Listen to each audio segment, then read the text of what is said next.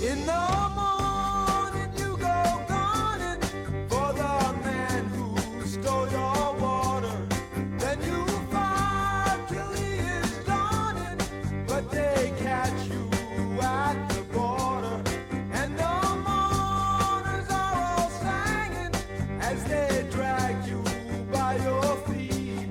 But the Bienvenidos a otro episodio de Don't Sue Me Bro podcast. What's going on? I'm your host, Brandon Harper. Today is Sunday, February 18th, 2024.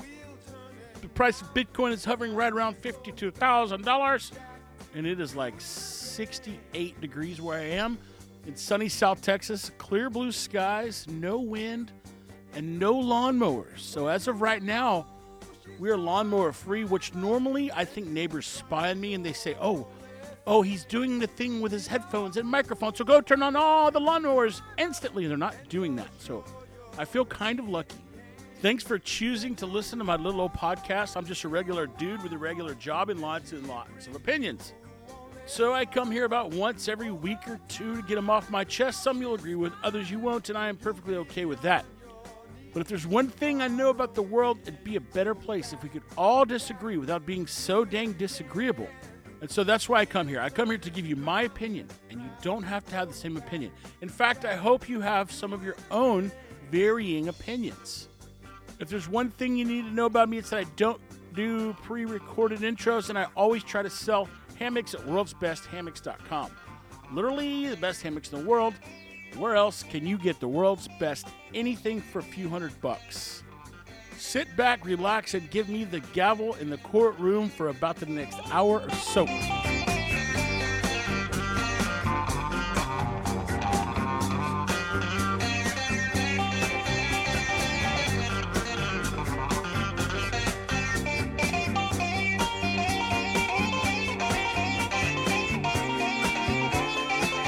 What's going on, everybody? This is my kind of February, man. It is clear blue. The sun is shining. The birds be chirping. It's just another Sunday around here. I've been working on old Barney, my old truck. It's a 1977 Ford. Got the new radiator put in it. Got the fan relay hooked up. So it's got this really cool feature that like senses the temperature and it knows when to turn the fans on, whereas the old way you had to have a switch and turn it on your own self. But we moving on up here in Acosta de Harper, and the new radiator got a fan relay. My buddy who's helping me work on the truck, actually, I say helping. He's doing 95% of the work, and his name is Dean. And Dean comes over every Sunday. We work on the truck for about 3 to 4 hours. And we put the new radiator in it. We connected all the hoses. We hooked up the fans. We got it all going. Started it, ran it. Everything was great. We shut it off. We went and got a beer. We came back, and it was leaking antifreeze from the brand-new radiator. We both about had a fit. So we decided to sit there for a minute and kind of let everything cool off. We drained all the antifreeze out because otherwise it would have just drained on the ground. Then we filled it back up with water. We started it and ran the truck. No leak. So apparently the leak magically went away. I'm sure it'll come back. But at least for now, we're going to move on to the brakes. So we're just making our way through the old Barney project, just pumping money into it like I got an unlimited supply, which is not the truth. As a matter of fact, I'm making less money now than I did my first year out of college. And I like to remind people that, you know, when they're like, oh, you have a brewery? You're probably just making money hand over fist. Or, you know, every time someone sees our logo somewhere, they're like, oh, you guys are crushing it. That's our favorite line when people are like, you guys are just crushing it. You guys are crushing it. And then I proceed to tell them, it's a lot harder than it looks these days. The environment for small businesses is just getting tighter and tighter, and they're getting more regulations, and the insurance is going up, and the taxes are going up, and everything's going up, brisket's going up. And every time you turn around, everybody wants more money. And then as a small business owner, you just hope that at the end of the month, there's enough money left for you to get a paycheck. Because if there's not enough money left, guess who doesn't get a paycheck? Not the insurance company, not the employees, not the vendors, but you, the owners. And people don't understand this. And I encourage people that if you are If you are not an eternal optimist, if you don't like working your fingers to the bone, never, ever, ever go into business for yourself, because it's not for the faint of heart, you know? It's not for people who don't handle volatility in their checking account. It's not for people who don't like the unknown of whether or not they're going to have a paycheck. And the sooner you can identify that about yourself, the better off you'll be. Take for example, right? We're renewing our insurance policy for Beerland, and not much has changed. You know, our revenue's gone up by a little bit, maybe 30% over last year. So from 2022 to 2023, guess how much our insurance policy went up? Nope, higher, guess again. No, even higher, guess again. Well, I'll just tell you, 70%. So our insurance policy went up 70%, almost double, okay? Then this year, we go to renew our policy. We send it off to the broker, which, you know, insurance is just such a scam. It's such a scam. You got these brokers. They don't even know your name unless you've been doing business with them for 30 years. And so they put it out there. They get quotes on insurance companies. So we contacted our broker. He was kind of slow in getting his quotes. So we went with another broker. We said, hey, we need to get some quotes on our policy. They said, okay, we're going to put it out to market. We're going to get 17 different insurance companies to quote it. I said, perfect. Sounds competitive. So then they come back to us about 3 weeks later, and they say, okay, well, as of right now, of all the 17 people that we sent it out to or all that looked at it, only one company is willing to underwrite the policy. And I immediately said, whoa, time out. We've never had a workman's comp claim. We've never had somebody injured on the job. We've never had a wreck. Our drivers have never had a traffic ticket. We've never had to make a claim on bad product. We have never asked the insurance company for a dime. Why is no one quoting the policy? Well, we don't know. Okay, so what's it going to cost? Well, we don't know. We got to get back to you. Okay, so fast forward like another week. They get back to us. A 50% increase over last year, right? Nothing changed. We added one van. and a little bit of extra revenue, 50%. So now our policy has almost tripled in 2 years. And these are the kinds of things that the people who when they see your sign at a wall at a bar and they say, you guys are crushing it, they don't understand that your insurance policy is tripled. You think my pay's tripled? No. I went 2.5 years without even taking a paycheck. Up, they're mowing the grass. I knew it. Somebody was watching me. They're over there cutting the grass. So anyway, so then they said, okay, well, they're not going to let you pay it out per month. You're going to have to pay 25% down. So keep in mind our insurance policy is like, I don't know, $44,000 now. And like, we need to collect a check for $12,000. Like, oh my gosh. Like, you think that these little teeny tiny companies can just scratch a check for $12,000 at the drop of a hat? Well, they don't care. They're not concerned about that. And so, I don't know, I'm kind of ranting, but I want people to understand how difficult that the small business environment is. And it's for no other reason other than these highly regulated industries, that you have to have insurance because of this, because you could get sued because of that. And you have to have this, and you have to pay a personal property tax, and you have to pay a franchise tax, and you got to pay an income tax, you got to pay an excise tax, you got to pay sales tax. And maybe there will be a little bit left for you owners, the guys who took all the risk, the guys who took their life savings, and they said, you know what, I've got an idea. I'm going to see if I can cash out all of my assets and then take that and then go to the bank and pitch them an idea and say, hey, guys, here's my idea. Here's my life savings. Can I borrow some money? And they go, sure. But just so you know, when the interest rates go up in the market, you're going to have to pay more interest because we don't have faith that you'll make it. And we don't want to subsidize you with a low interest rate. Okay, that's fine. If that's what we have to do, we'll do it. So then you get locked into a loan. Then what happens? Then COVID comes and they're like, oh, we have to print money so that we can print money and just give it money to everyone. All right? Oh, and then what do you know? Well, interest rates are now double.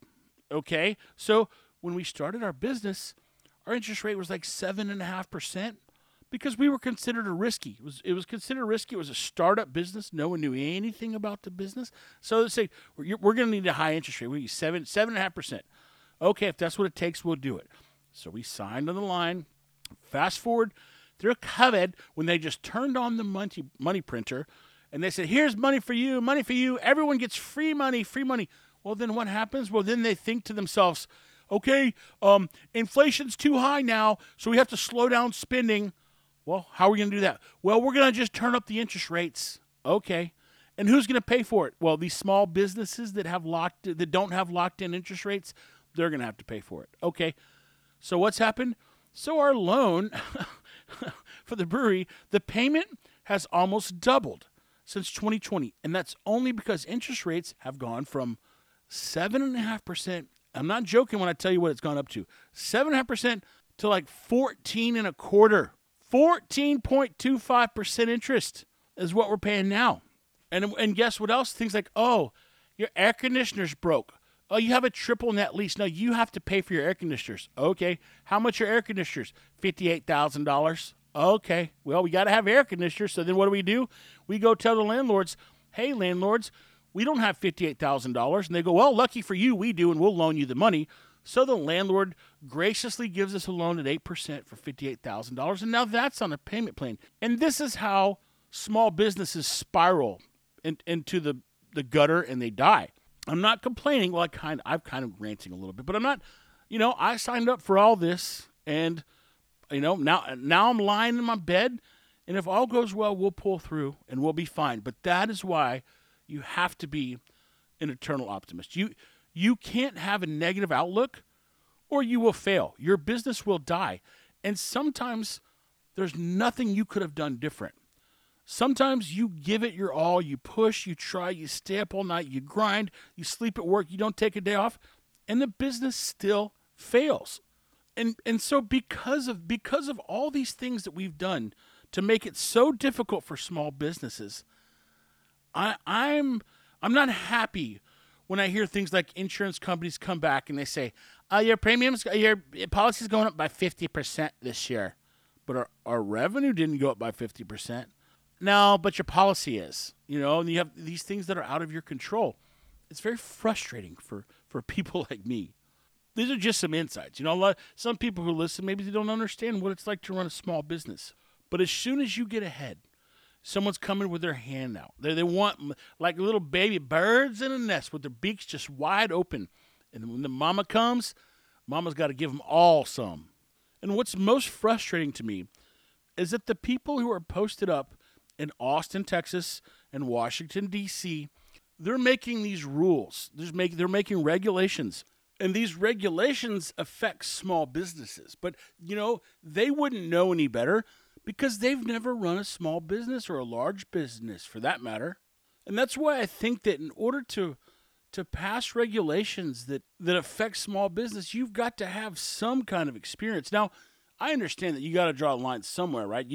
You can't have a government that only makes regulations if each individual member of the government has worked in that industry. So I get that that's probably not feasible, but they should have some kind of boards or committees, and I understand they probably do, but they're not doing a good job with it. That's my whole point. And I also have somewhat of an extreme viewpoint on this, and I know a lot of people don't understand it, and they think that I'm crazy, but let me just explain to you how I think things should be, or how I think things would be better with fewer regulations. If you step back and you look at the economy of the United States, going back to, whenever it started, the 1500s, and you look and you see, okay, when were the people most prosperous? When did they have the biggest jump in standard of living? Well, that's kind of up for debate, but in my opinion, it's somewhere around the early 1900s, 1900 to 1920, 1930, maybe that 30-year window. And I understand that that's the Great Depression was in there and all that. But if you look at it, that's because times were booming. Technology was happening. Factories were being built. And there wasn't regulations to deal with these things. They were kind of unregulated in a territory that was kind of like the Wild West. And for this point to make sense, we have to all agree that a less regulated society puts more freedoms in the hand of the people and allows them to conduct business more freely, and that is more profitable. There's no denying that. If we can't agree on that, then you might as well just turn off this podcast right now. Now, the line that we have to draw is, well, obviously, we can't just let it be the Wild West and not have any rules, Brendan. Right, I know.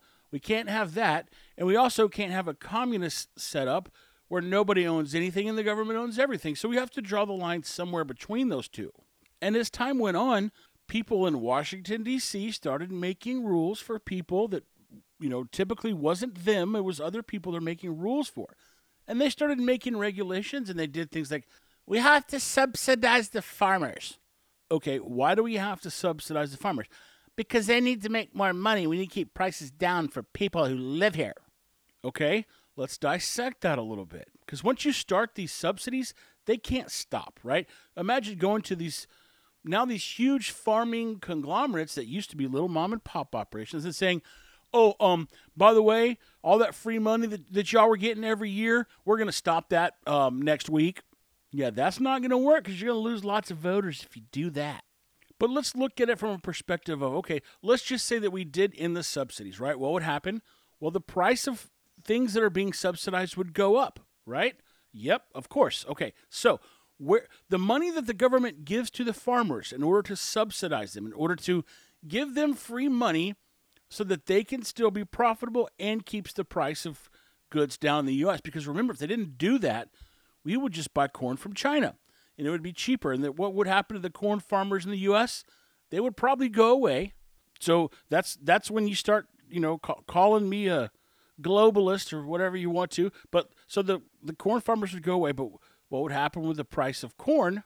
Well, if China couldn't supply us with all the corn that we needed, the price of corn would go up here in the U.S. Okay, remember the government was taking tax dollars from us, me and you, the people who work our asses off for our money. They take it from us, and they give a little bit to the farmers, okay? Now, think about what has to happen for that money to get collected, get processed, and get distributed. All that takes time, energy, labor, resources, money. So it costs money to move that money around. Now, think about it like this. What if we just paid the higher price? So instead of me and you giving the money to the government and then letting the government give the money to the farmers, we just paid a little bit more for our farmed products, and our taxes went down. It's still the same amount of money out of pocket. And you end up coming out ahead because you don't have the inefficiency of the government processing all this money and collecting these taxes and all these forms that have to be filled out and all these applications that have to be made by the farmers and all these audits and all these things that cost money along the way. You cut that out. So you're just cutting out the middleman by doing away with farm subsidies and letting the people pay the higher price. Now, it's hard for people to grasp that, but it's simple, simple math, and to me it makes perfect sense. And giving the people the ability to decide, like, okay, do I want to spend my money and pay for a higher product that's made in the U.S., or do I want to spend less and buy something that's made in China? Giving them that freedom is better, because remember, I mean, if we can all agree that freedom is better than no freedoms, then it's better. Now they have a choice. They can vote with their dollars. And I think it was in the 1940s or 50s that China proved that this whole theory was right. So Mao Zedong, or whatever his name was, Mao Zedong, whatever, I can never remember his name, but Mao, that's all I know him as. Mao came in and said, oh, we're going to make China communist, and we will take everything from the people and give to the people. All right? So they tried that. It failed. It didn't work out. So then Xi Jinping Sr., whatever generation he was, showed up, and he's like, you know what? Time out. Well, hold on. Let me explain. This is an interesting fact. So Mao took over the economy. He said, we're going to be socialist. We're going to give you everything you need. All of you farmers, you have to provide us with this many carrots or potatoes or whatever you farm per week, per month, or whatever given amount of time. So these farmers would produce the minimum required. Then they would just sit around. They have a bunch of land that wasn't being used because they said, well, the government told us to make this much. We're just going to make this much. Well, once they realized how poor they were and that this was not working out, they started selling their product. They would overfarm what they were told to farm, and they would sell their products in their own little markets, in their own towns, in their own villages. And it didn't take long for everyone to realize, well, yo, time out. These guys are making lots of money because they're selling products that they're not using. And so that's what the light bulb went off, whatever you want to say, the light bulb, bing.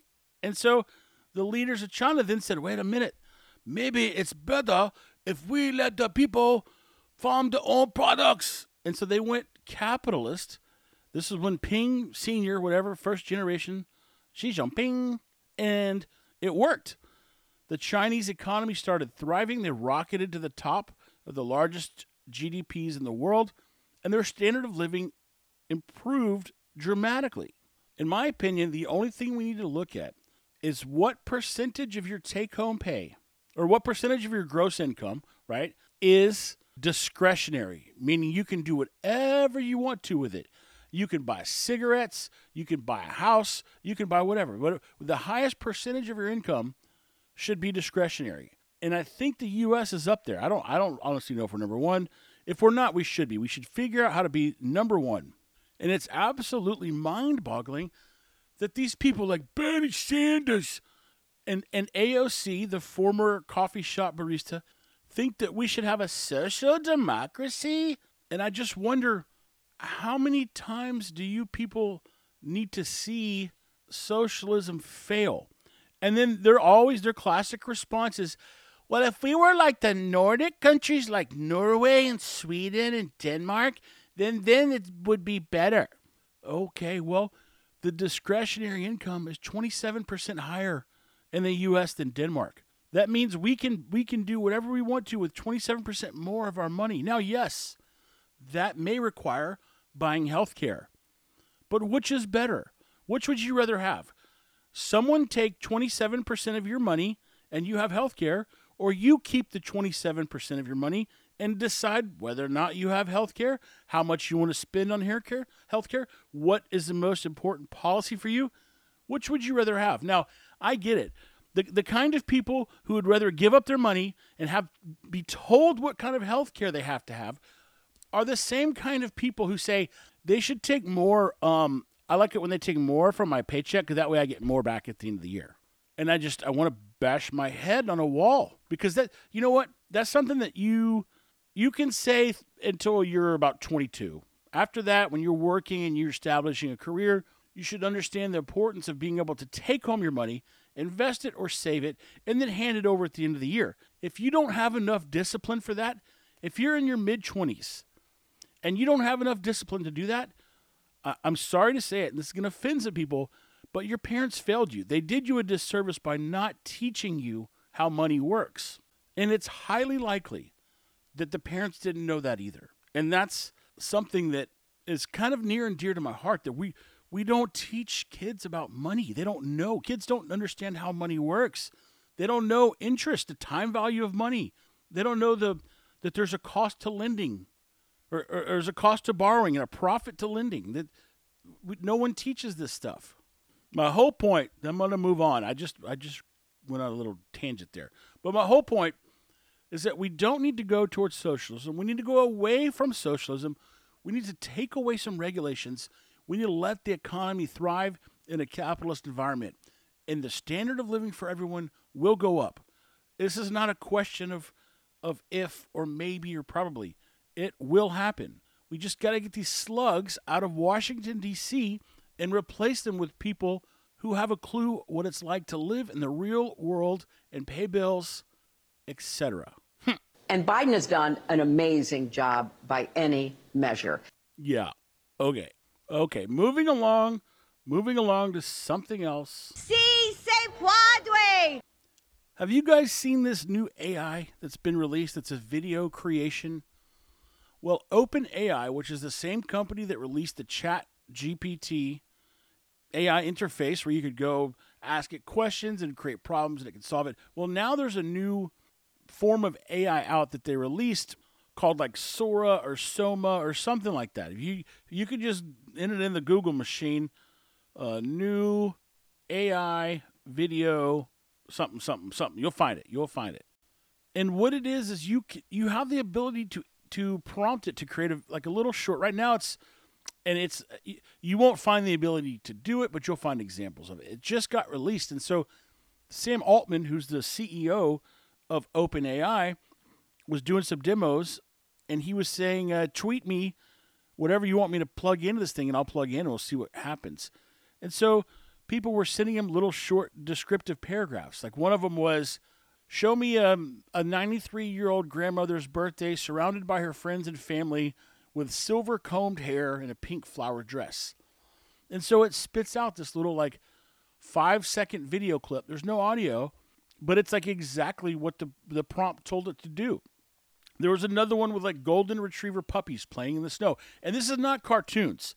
This is not like hand-drawn stuff. This is looks like it could be 4K video. You would see it and you would think it's a video. And it's about to get wild. It's this election season, I feel like, is going to be filled with video clips. Well, maybe not yet, because it's still going to be early. I don't know when this will get released to the public, but there will need to be something to indicate that it's not real, because this will fool a lot of people.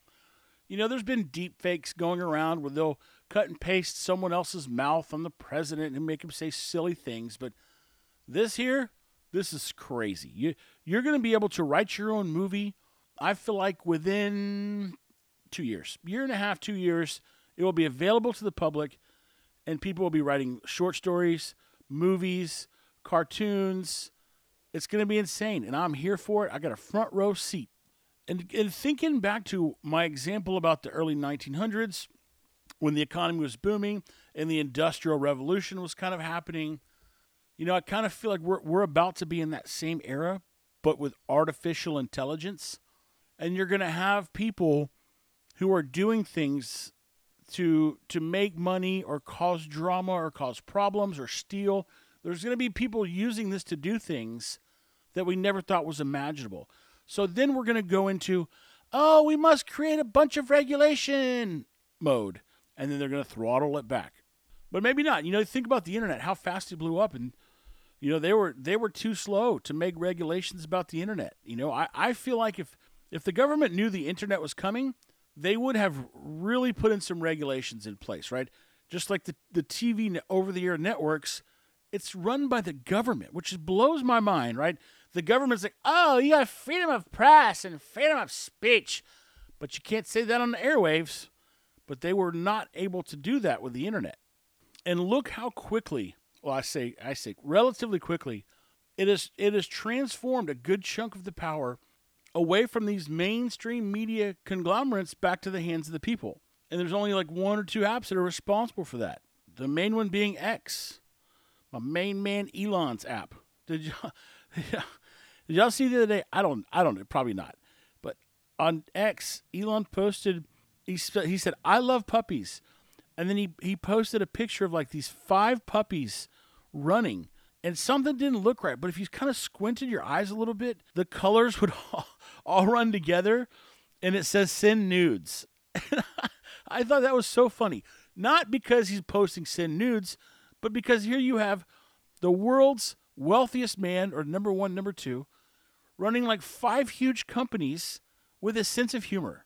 And it just dawned on me, like, why? Why do these guys not have a sense of humor? And I think it all boils down to they're scared. They're scared of the shareholders. They're scared of the board. They're scared of losing their golden parachute. So they're beholden to everyone. You got a guy like Elon who doesn't give a rip about what anyone thinks, and they know what they're getting, and most people respect him for that. And I kind of think that more people should be like Elon. But going back to my point, it's taken people like Elon to step in. Well, actually, he's probably the first one, but he's paving the way for people to step in and say, hey, NBC, ABC, CBS, Fox News, CNN, you guys are no longer in control, right? The people's voice is just as loud, and it's just as easy to hear. Think about in the 80s. You had information from like 4 sources, if you're lucky. And so it's not a matter of like all of a sudden the media started controlling the narrative. It's just a matter of all of a sudden we figured out that they were controlling the narrative. And they're terrified of this. They're mainly terrified because they're worried the power that they have acquired will be stripped away from them. And they will no longer be able to control the people and control the power and the money. A perfect example of this is when old Tucker went to Russia to interview Putin, and all of the mainstream media goobers were like, oh, Tucker Carlson's he's nothing. He got fired 3 times, and he's really not that important. But also, let's have a look at the questions he was asking Putin, and they all salivated over him getting the interview. If you ask me, I think that they're probably jealous or scared that they couldn't get it on their own. But every single idiot who was bashing Tucker Carlson was also breaking down the interview that he went and did. So that's a success by Tucker, if you ask me. It also proves that people don't like to be the ones that are not in control, especially when they've had companies that have been in control for 75 years. I mean, just imagine how much money and power you could create if you had the ability to persuade the way that people thought and to control their sentiment based on what you think is best. And that pretty much wraps up the way that the left operates. They think that there's groups of people who should make the rules for everyone else.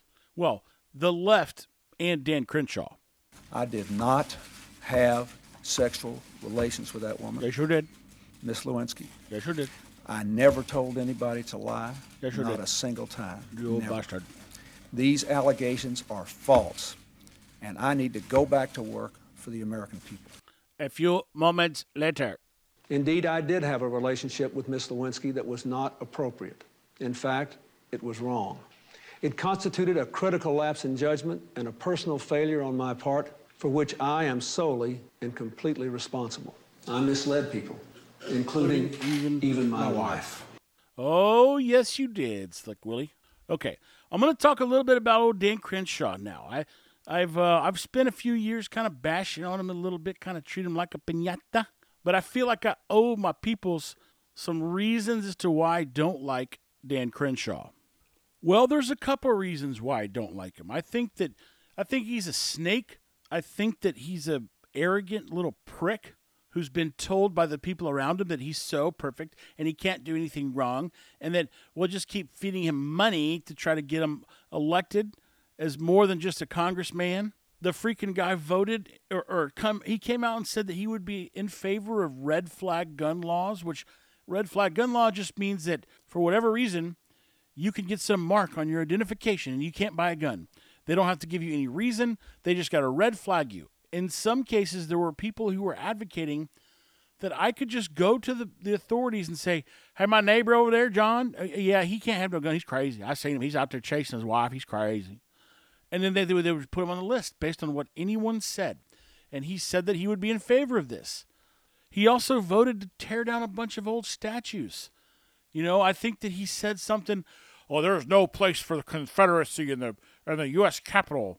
And when he was confronted about it, I believe somebody asked him, they said, hey, why were you the only Republican to vote with the Democrats to pass a bill that allows the removal of statues? And you know what his answer was?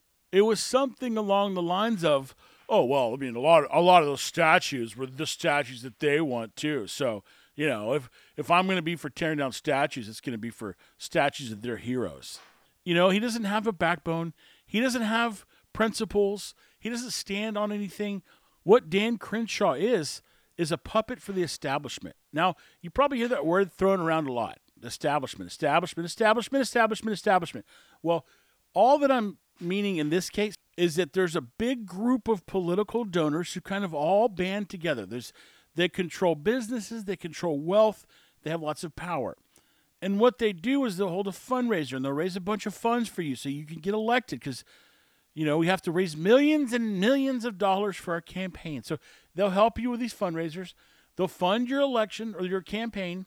And then when you get elected, you have to pay them back in the form of policy. And so they got their claws in little old Dan, and he just does whatever they want him to do. And this is the problem I have with politicians taking money from people, is that they always expect something in return.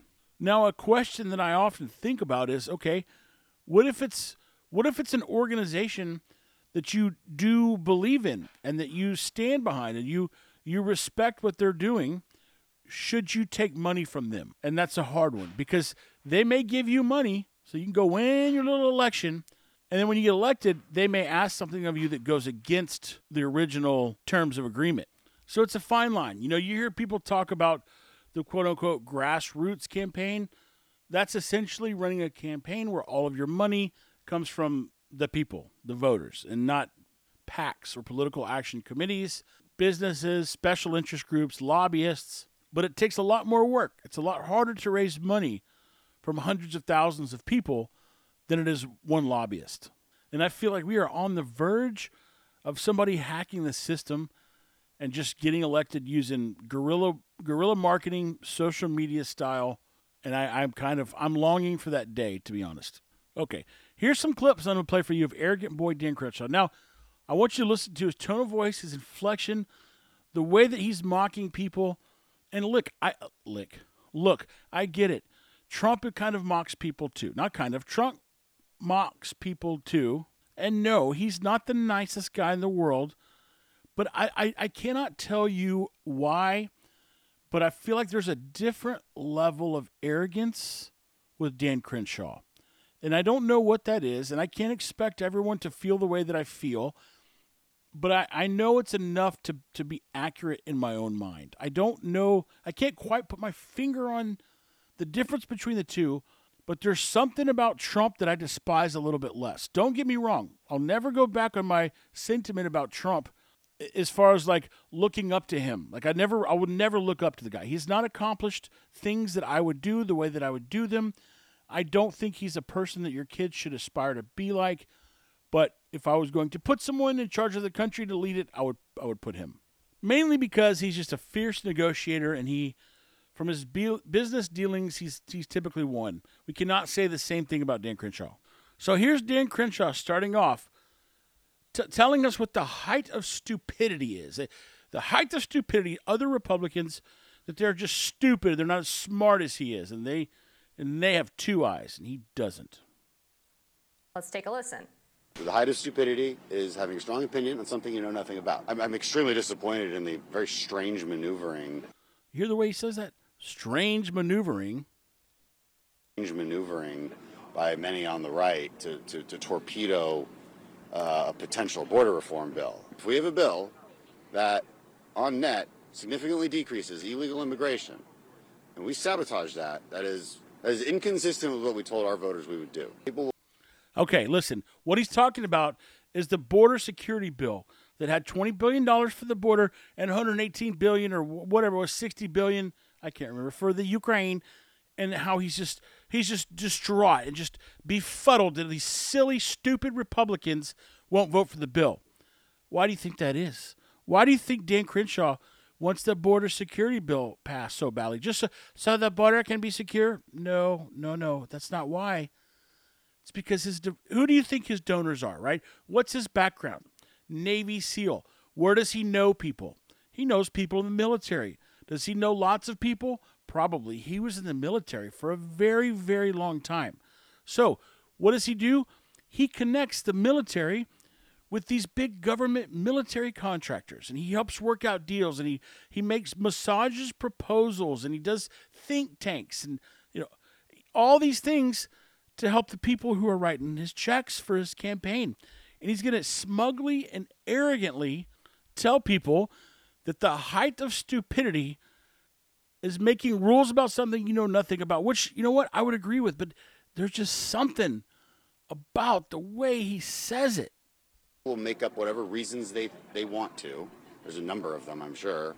The number of them, I'm sure. A pretty unacceptable dereliction of your duty. You're going to walk around here and tell us what an unacceptable dereliction of our duty is. A number of them, I'm sure. A number of them, I'm sure. But it would be a pretty unacceptable dereliction of your duty. Yeah, I don't know. I'm out on Crenshaw. You may love him. You may think he's great. He's got one eye. He was hurt in war. That's fine. We can agree to disagree. Okay, next clip, Dan Crenshaw. There's a little girl. He's at some sort of rally. There's a little girl asking him. She basically says at one point when you were on a podcast, you mentioned these characters, and I don't remember who they were, but one of them was Jesus Christ, and then he compared them to there was a group of real people and unreal people. And she's like, I'm kind of confused because you didn't include Jesus Christ in your list of real people. I know, it was a lot. Just listen. It's kind of confusing, but listen. And then he goes off on her. How dare you question my faith? He says to like a 11-year-old girl.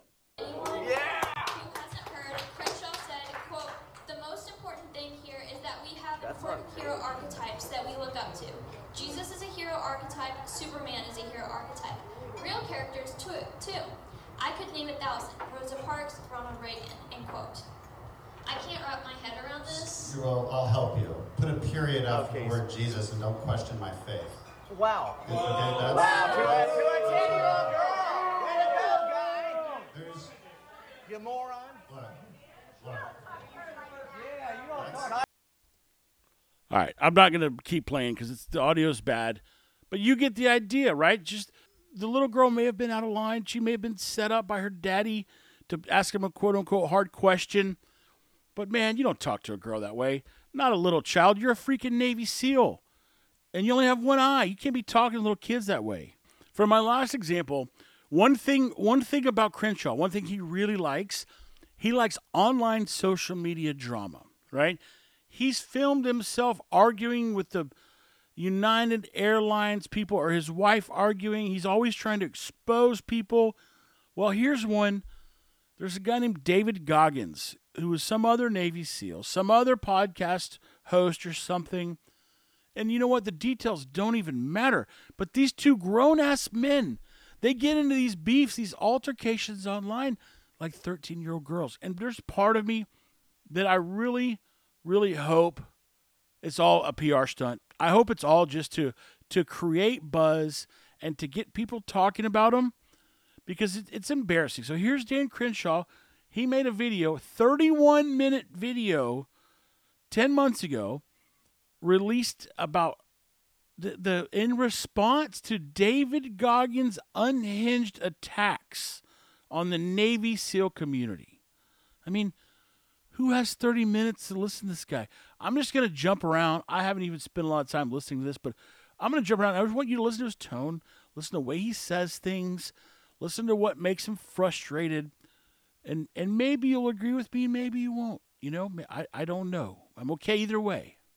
But clearly what I'm saying here is, look, this guy's asking, what's the SEAL take on David Goggins? And I'm saying... David Goggins appears to do this other kind of branding that is completely separate from the teams, right? That's all I'm saying. I don't know why that's so offensive, and I don't know why. And look, and that last comment about what's tough and what isn't, that really made David mad too. I'll show you his reaction to it. You hear the smugness, the arrogance. I stand by that. Like, if we're in a platoon, like, we don't care about a guy who does, like, triathlons. It's not what we care about. We care about how he reacted to that comment and how he reacted to the guy that I'm talking about right there. And it was a little, even this clip. So now he's playing clips. I mean, it's hard to even watch this. It is hard. Here we go. I am talking about a dead guy because he killed himself last week. Fucking killed himself last week. He's a legend. And you don't even care about who.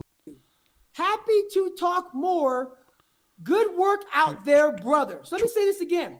20 minutes in. Now we're showing videos of each other arguing about what they said to each other. This whole motherfucking thing, dude. This is pathetic. This is David Goggins talking and Dan Crenshaw showing David Goggins talking. I mean, this is like modern day soap opera for men. That's all this is. This is an officer, bro. This is an officer. So do you think I had a good time in the SEAL teams? This Apparently is how not. It is. They talk out of one side of the mouth and then the other. Here, 30 minutes complaining about the SEAL teams generally and me. I want to play you this clip. This is another reason I felt I had to do this. Playing more clips. 18 minutes right in. Here. Again, I don't really care what he says about me. And you don't have it there, but... I can't take it. He claims to be super transparent here. But he won't show these texts. I'm going to show them to you. Let's see what he says about them first, and then I'm going to show you the texts. Like, who freaking cares? You know, this is mind-boggling. This is not who we need leading our government. These are two little child actors that are fighting for spotlight. Like I said, I don't know. I'm so out on Crenshaw. I'm so out on anyone who plays into this game of like making 30-minute videos to criticize somebody. I don't know, man. I know that's how YouTube's done, whatever. But we got a YouTuber, or we got a national leader, a Congress member. Which one is it? Like, let's pick one or the other. Let's spend our time stripping away laws that help individual Americans, not posting videos to our YouTube feed. It's astounding. Absolutely astounding. Here's how I would handle it, right? If I was Crenshaw and some other dude from some other Navy SEAL team was quote unquote talking crap or whatever, I would say, who is that? Huh. Never heard of him. I'm going back to work. And that would be it. That would be it. And you know what? That's probably why I'll never be one of these people, because I don't have what it takes to play this game. I do not have it. I don't. And that's all I'm going to say about old Dan Crenshaw. I bash him a lot, and I felt like I owed a little explanation. I think I've explained it once before. But anyway, there's the latest reasons why I don't like Dan Crenshaw. We as black people, it's time. It's time for us to come together. It's time for us to rebuild a New Orleans, the one that should be a chocolate New Orleans. What does that mean? I don't care what people are saying uptown or wherever they are. This city will be chocolate at the end of the day. What does that mean? I don't get it. Chocolate? Chocolate? This city will be a majority African American city. Oh. It's the way God wants it to be. You can't have New Orleans no other way. It wouldn't be New Orleans. So I don't know if, like, saying that they're chocolate people, like, could I get in trouble for that? Like, is this another one of those words that like black people are allowed to say but white people are not allowed to say? Is there any words that white people can say and black people can't say? I don't know. I'm just curious. But from now on, maybe I'll if I ever go through a ghetto, I'll say, oh, looks like we're in another chocolate city. And we'll see how that works. If you can make federal laws to protect the bird, which is the bald eagle, you can make federal laws to protect people of color. Sorry, white people. No protection laws for you. Only people of color. Okay, I'm going to complain a little bit. You know what I hate? I hate drunk people. I hate drunk people. You know, I don't mind buzzed people. But I hate people that are too drunk to carry on a conversation. And I hate it when they're getting even close to not carrying on a conversation. I don't want to be around them. I don't want to smell their breath. I don't want to look at their eyes when they're all glazed over. And it's kind of weird because I operate an establishment that makes and sells beer. But I had to run a guy out last week. Wasted 2 hours of my time. This guy gets drunk at the bar. Well, showed up drunk. We figured out he was drunk. We stopped serving him. And then we're like, okay, you got to leave, dude. So he stands up, but he couldn't walk. We had to usher him outside. Then we called him a cab. We waited for the cab. We tried to put him in the cab. You know what he said? I'm not getting in the cab. They're trying to kill me. They're going to try to kill me. Dude, what? I was screaming at this guy. I was like, get in the cab right now. I'm not getting in the cab. I said, dude, if you don't get in the cab, we're calling the cops. He said, call the cops. I don't care. I said, at this point, do you realize you wasted like an hour of my time? I call the cops. I don't care. Okay. We send the cab out. We call the cops. By this time, the guy can barely even stand up. He's literally holding himself up on the rail on the porch because if it weren't for that rail, he'd be laid out on the ground. Well, after about 15 minutes, we decided to drag him away from the rail and lay him out on the sidewalk. So we stretched him out on the sidewalk, and he laid there for about 45 minutes until the cops showed up, and he got a PI, and they hauled him to jail. And you know what it made me think of? That Ron White clip. I got thrown out of a bar in New York City.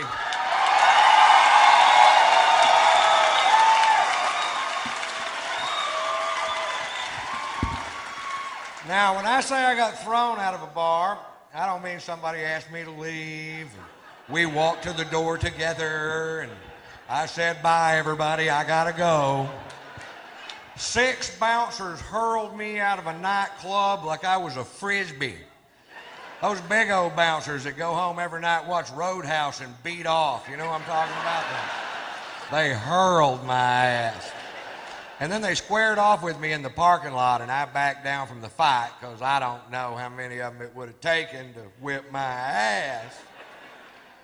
But I knew how many they were going to use. What a classic bit. That's just a little piece of it, but you get the idea. So, yeah, you know, he got charged with a public intoxication. And when it was going down, I just remembered Ron White talking about, I wasn't drunk in public. I was drunk in a bar, and I got thrown into public, which is exactly what happened to this guy. But knock on wood, you know, after almost 5 years of being in business, that's the only time that's happened. When the cops finally showed up, I gave them their gift card. I like, you know, if the cops have to come out for any reason, whether someone slips and falls or something like that, I always like to give them a gift card, you know. Keep them coming back. Bring your friends. Tell your family.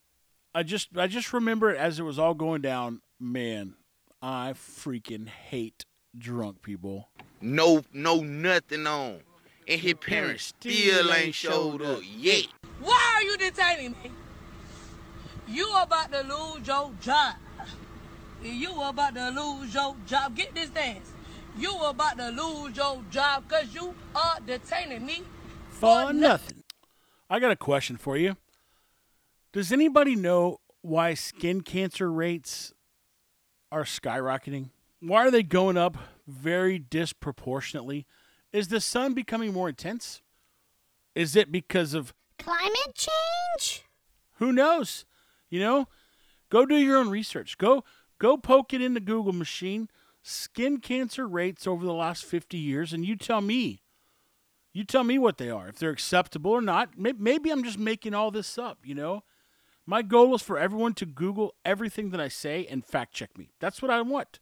And undoubtedly, I'm sure I'm wrong about some stuff. But go check it out. Tell me if you think skin cancer rates should be going up at the rate that they are. You know, the number of diagnoses, maybe it's because we're getting better at diagnosing the issue.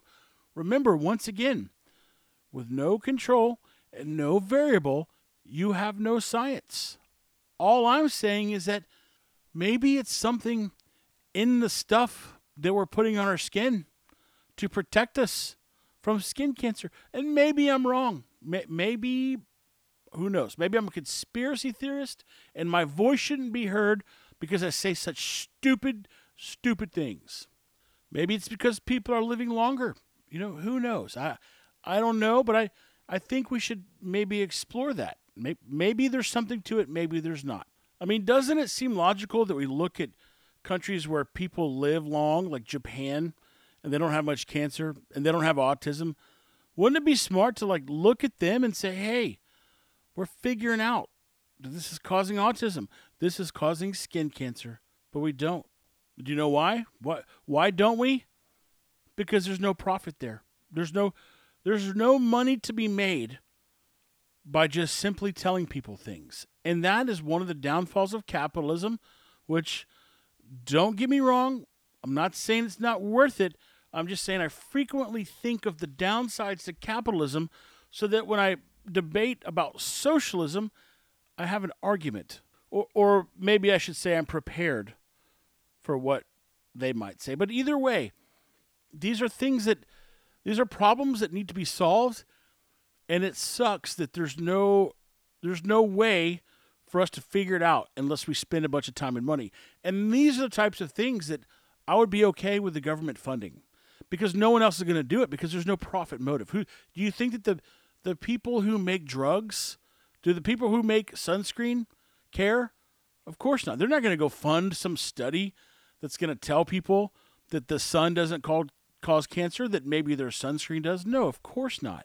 And I don't expect them to. They're going to go through the exact policies and procedures that the FDA lays out and tells them to do. But it's worth noting that the autism is on the rise. It seems to be at a steady incline. Looking at a map here, the only places that it seems to be more prevalent or just as prevalent are places where there's lots of inbreeding.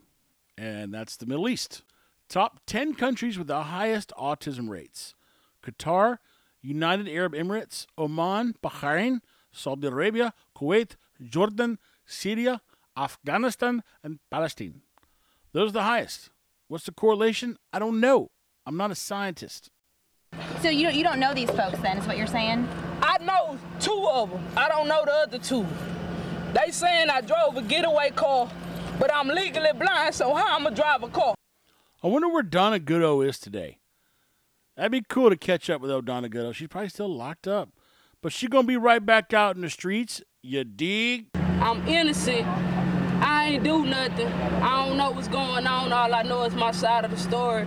I can't tell no other story. I'm innocent. Okay, moving right along here. I'm going to touch on something. I don't think I'll spend a lot of time on it, but I'm going to spend a little bit of time on it, and I feel a little bit of an obligation to fill you guys in on some stuff that was almost about to happen in my life, but didn't almost happen, or didn't. It was looking like it might happen, and then it didn't happen. And so I was looking at purchasing a business that rented out golf carts down in the tourist area. And so I got to digging in the numbers, and I had some other people that I trust more than myself look at it. And I thought to myself, you know what? When it all didn't work out, I said, I'm gonna take this to the people. I'm going to explain to them a little bit of insight into small businesses and how things work, and maybe a little misconception, right? When you have a friend or you know someone that owns a business, and they go to the grocery store, and you get the grocery store together, you're going to buy some steaks to cook out, and you got a whole basket full of steaks and potatoes, and maybe you got some Brussels sprouts and some wine for the women's and some beer for the men's, and you go to pay for it, and the guy who owns the business just takes out his credit card. He pays for it. And his buddy's like, man, well, thanks. I appreciate that. Oh, it's all right. It's a tax write-off anyway. It's a tax write-off. And so I want to explain to you how that can work out not in your favor. And I'm going to try to keep it simple because I like things simple. But what ended up happening with this business was when I got into the books, I saw that, well, first thing was, he claims that he was receiving a bunch of cash, but he didn't run it through his books.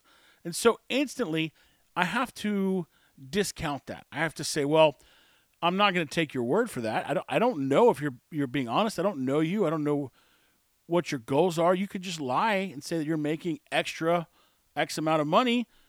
And so I have to factor that in when I'm looking at the value of the business. And so between that and him running through a bunch of personal stuff that he claims was personal, but I really have no way of knowing, right? Because if a business owner runs personal expenses through his business, he's got to be able to explain that to someone who's looking to buy that business. So he has to say, like, well, a lot of this stuff that I bought was for my own personal use, and you don't have to do that. You know, if you buy the business, all that money can stay in the business. So it looks from an accounting perspective that the business does worse whenever you run your personal expenses through it.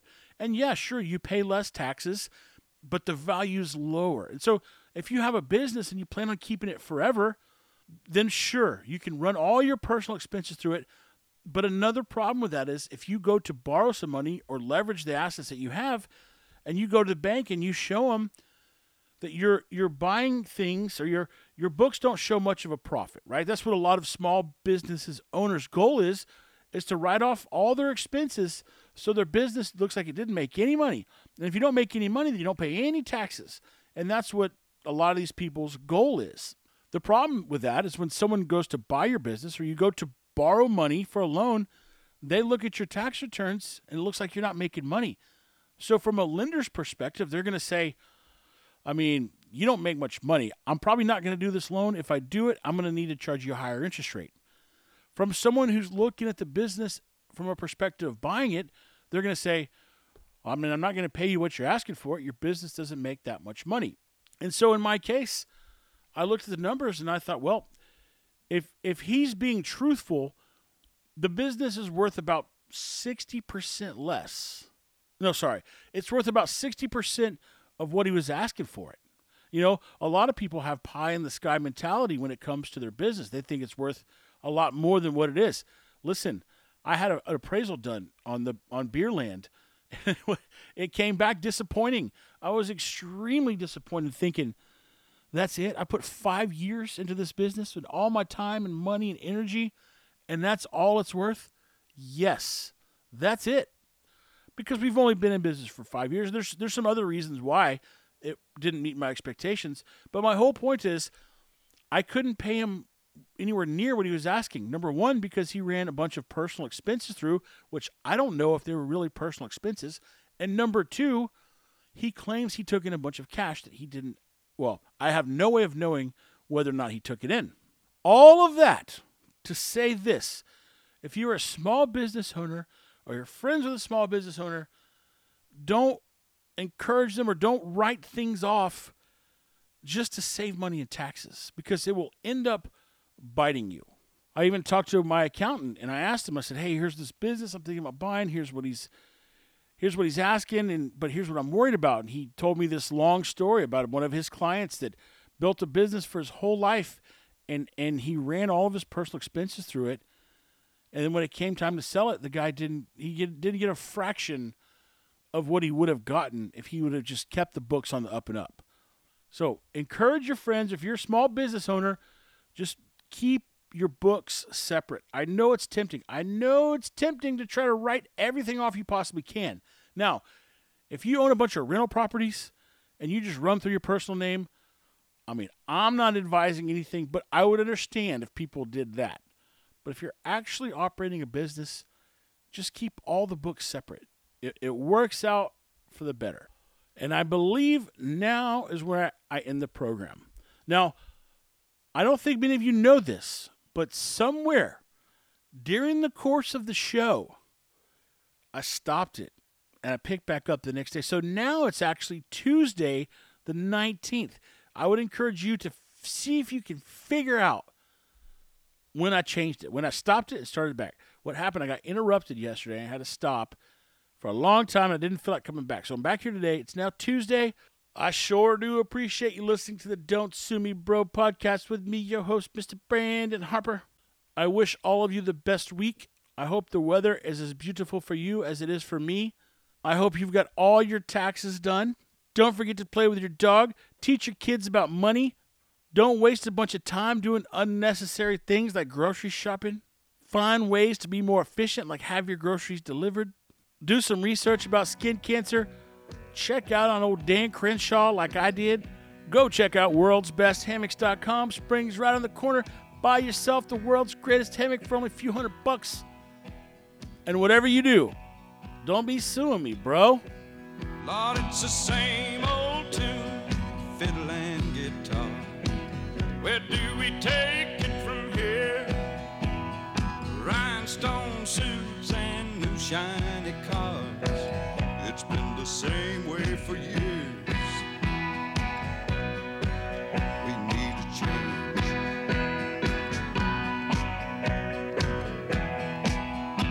Somebody told me when I came to Nashville, son, you finally got it made.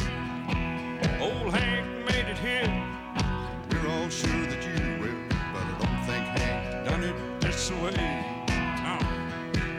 Think Hank done it this way.